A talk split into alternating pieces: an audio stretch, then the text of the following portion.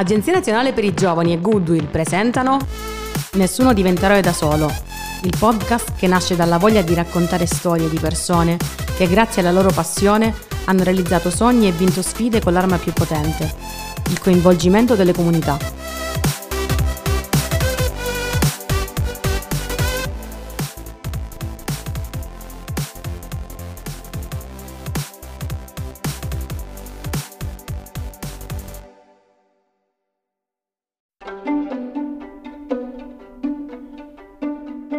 Benvenuti a tutti, bentornati a un nuovo podcast di Nessuno diventerà da solo. Io sono Chiara e con me oggi c'è Lidia.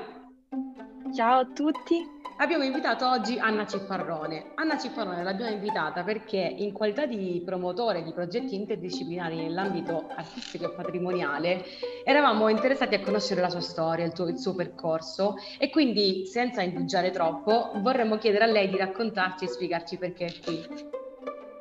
Ciao, grazie intanto per l'invito. Eh, sì, effettivamente insomma il mio percorso è un po', cioè non è compl- complicatissimo, però come dire, ho affrontato diverse esperienze, ciascuna delle quali ha contribuito a, a definire meglio il mio profilo professionale, nel senso che eh, io ho una formazione umanistica perché dalla, comunque mh, compiuto gli studi di liceo classico, poi ho studiato storia e conservazione dei beni culturali,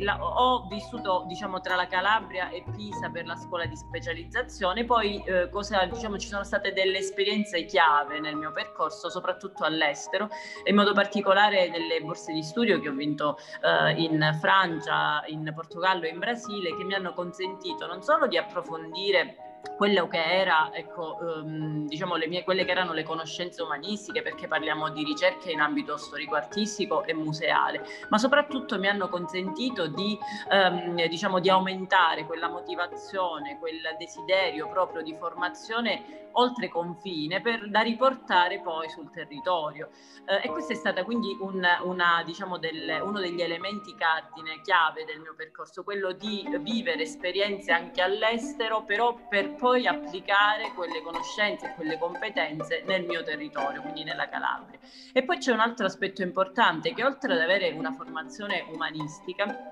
in realtà poi con gli anni ho eh, implementato altre conoscenze, altre competenze, proprio perché occupandomi, come dicevi tu all'inizio, di musei, di patrimonio culturale, ho dovuto, come dire, eh, arricchire insomma, il mio bagaglio di conoscenze nell'ambito del management, dell'economia, eh, del marketing, della, eh, della comunicazione, eh, quindi le tecnologie digitali. Allora tutto questo ehm, oggi mi, mi, consente in qualche modo di eh, avere chiaro quello che è il funzionamento funzionamento dei musei, chiaro quello che è il concetto di valorizzazione del patrimonio, di conoscenza, di trasmissione dei valori. Quindi diciamo in un percorso che si è eh, sviluppato tra la Calabria, un percorso formativo che si è sviluppato tra la Calabria, eh, la Toscana e il, l'estero, ho sempre avuto come eh, obiettivo eh, chiaro e indelebile quello di riportare sempre costantemente tutte le mie competenze sul territorio. E questo succede anche adesso perché io eh, per una serie di incarichi che ho con, come consigliere regionale ICOM, come membro della commissione nazionale per il sistema museale nazionale, quasi ogni mese, ora purtroppo a causa del Covid un po' di meno, eh, sono sempre in movimento. E questo movimento, questa mobilità, questo vedere le, le situazioni da più punti di vista mi consente ecco, di essere in qualche modo o di provare ad essere sempre ecco, innovativa, sempre creativa anche ne, nelle attività che svolgo. A questo punto mi verrebbe da chiederti quindi cosa suggerisci ai giovani calabresi per il loro percorso formativo.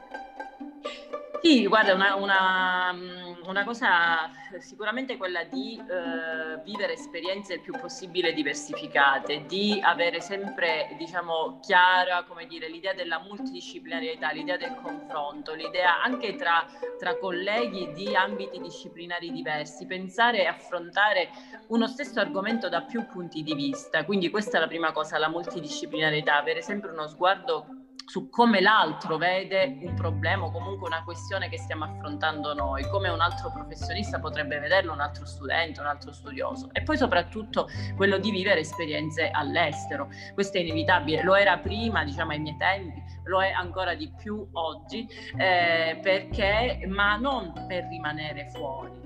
Certo, le opportunità sono tante. Noi adesso con la Fondazione Giuliani stiamo, perché io sono direttrice del Museo Multimediale Consenza Itinera a Villa Rendano e la Fondazione Giuliani ha avviato un progetto molto ambizioso, un, pro, un progetto davvero che, cioè, che, vuole realmente incidere sul futuro della Calabria, cioè quello di reclutare, di eh, individuare, reclutare quei giovani calabresi che nell'ultimo ventennio, a seguito di un percorso formativo altamente specializzato, si sono trasferiti all'estero, però vi sono rimasti sono rimasti all'estero. Allora noi vogliamo raccontare intanto le loro esperienze, i loro sentimenti, il rapporto che hanno con la Calabria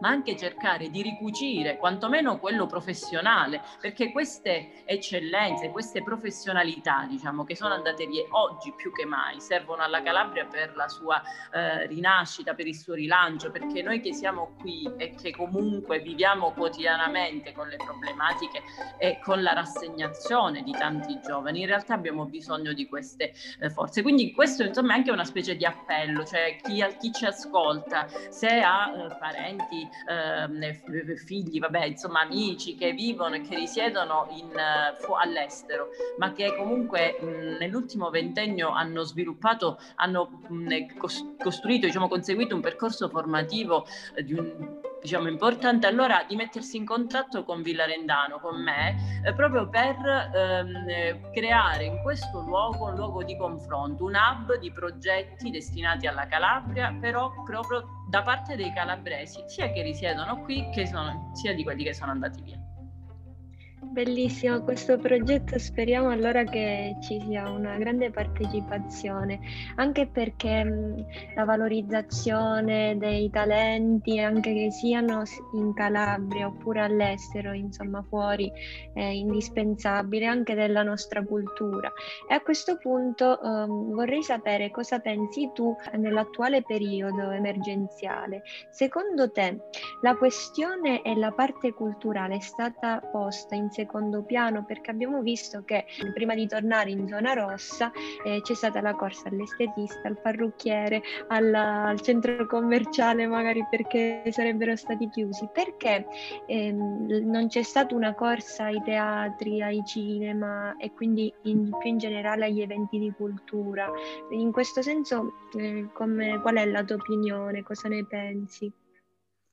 Eh, guarda, hai centrato perfettamente una delle mie frasi ricorrenti. Eh, beh, intanto vorrei dire che eh, la situazione attuale diciamo, della pandemia, pandemia e cultura ha vissuto momenti e fasi differenti. Intanto il primo lockdown è stata una cosa inaspettata, una situazione inaspettata per tutti, inattesa per tutti e i musei, gli istituti di cultura, i teatri eccetera hanno profuso un grande impegno, un grande impegno proprio per non rimanere slegati dalla comunità, perché comunque il museo, io parlo soprattutto diciamo dei musei, ma tutti gli istituti di cultura sono delle istituzioni profondamente calate nelle comunità, quindi hanno un ruolo sociale rilevante. Allora, se ricordate, c'è stata una grande pro- profusione, quindi un proliferare di visite virtuali, laboratori virtuali, che in qualche modo tutti i musei hanno cercato di alleviare quella sensazione di smarrimento delle persone attraverso il loro patrimonio, quindi mettendo in risalto anche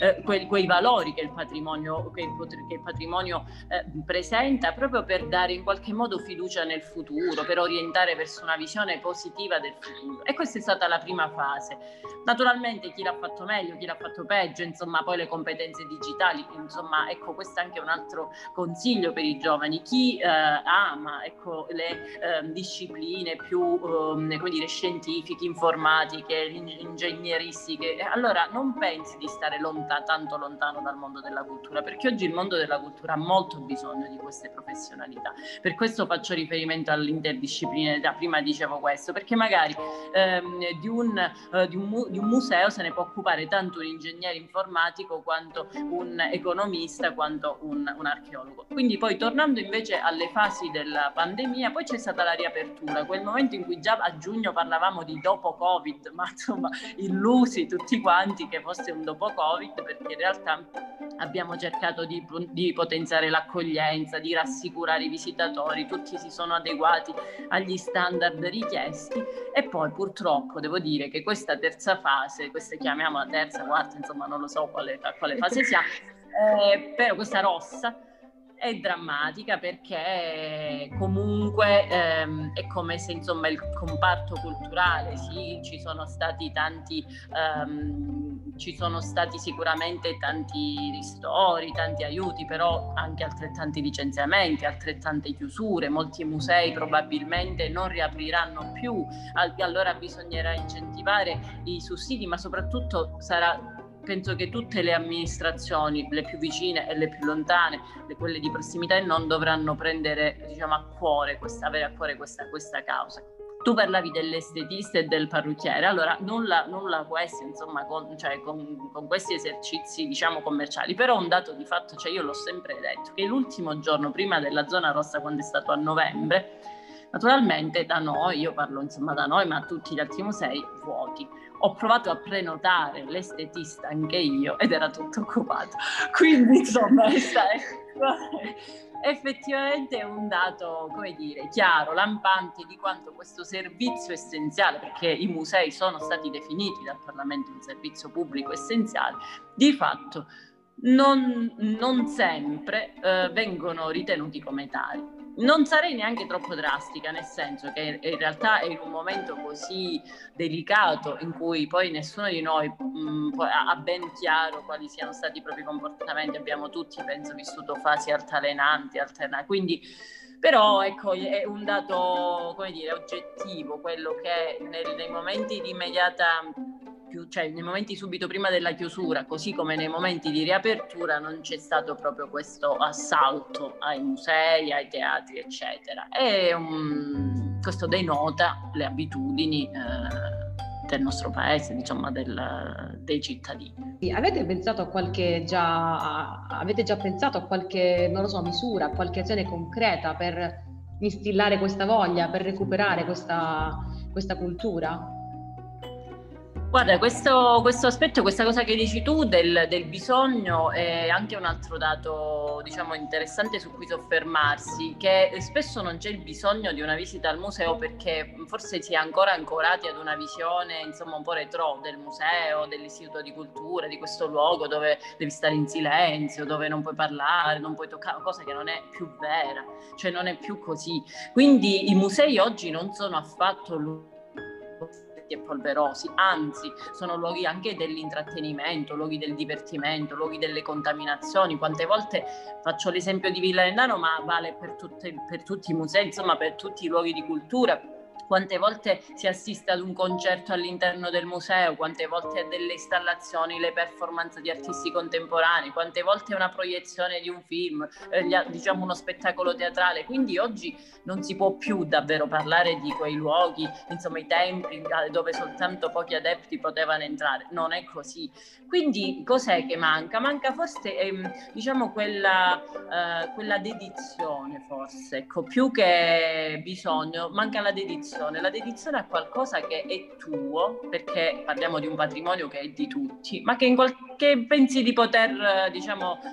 di poterlo vedere domani, un altro giorno, cioè pensi che appunto di poterne anche fare a meno. Allora è un discorso di cura, un discorso di protezione, di rispetto. Noi quante volte con i ragazzi cercando di sensibilizzarli proprio all'educazione al patrimonio, al rispetto del patrimonio, diciamo che anche l'indifferenza nei confronti del patrimonio è in fondo un crimine perché lo lasci morire, lo, lo, fai cadere nell'oblio. E allora quando vediamo anche una statua, insomma, appoggiata a una lattina e la lasciamo lì, quindi con l'indifferenza, noi stiamo contribuendo alla sua perdita, al suo depauperamento. Invece partecipare significa creare una relazione col patrimonio, con i luoghi, arricchirlo delle, delle proprie voci. Ormai nei musei si, cioè, c'è uno scambio tra eh, il visitatore e... Ehm, diciamo chi ospita l'istituzione non è e ci sono tante azioni interattive c'è il gaming c'è la tecnologia digitale le experience quindi non è un soggetto passivo la, quello che va al museo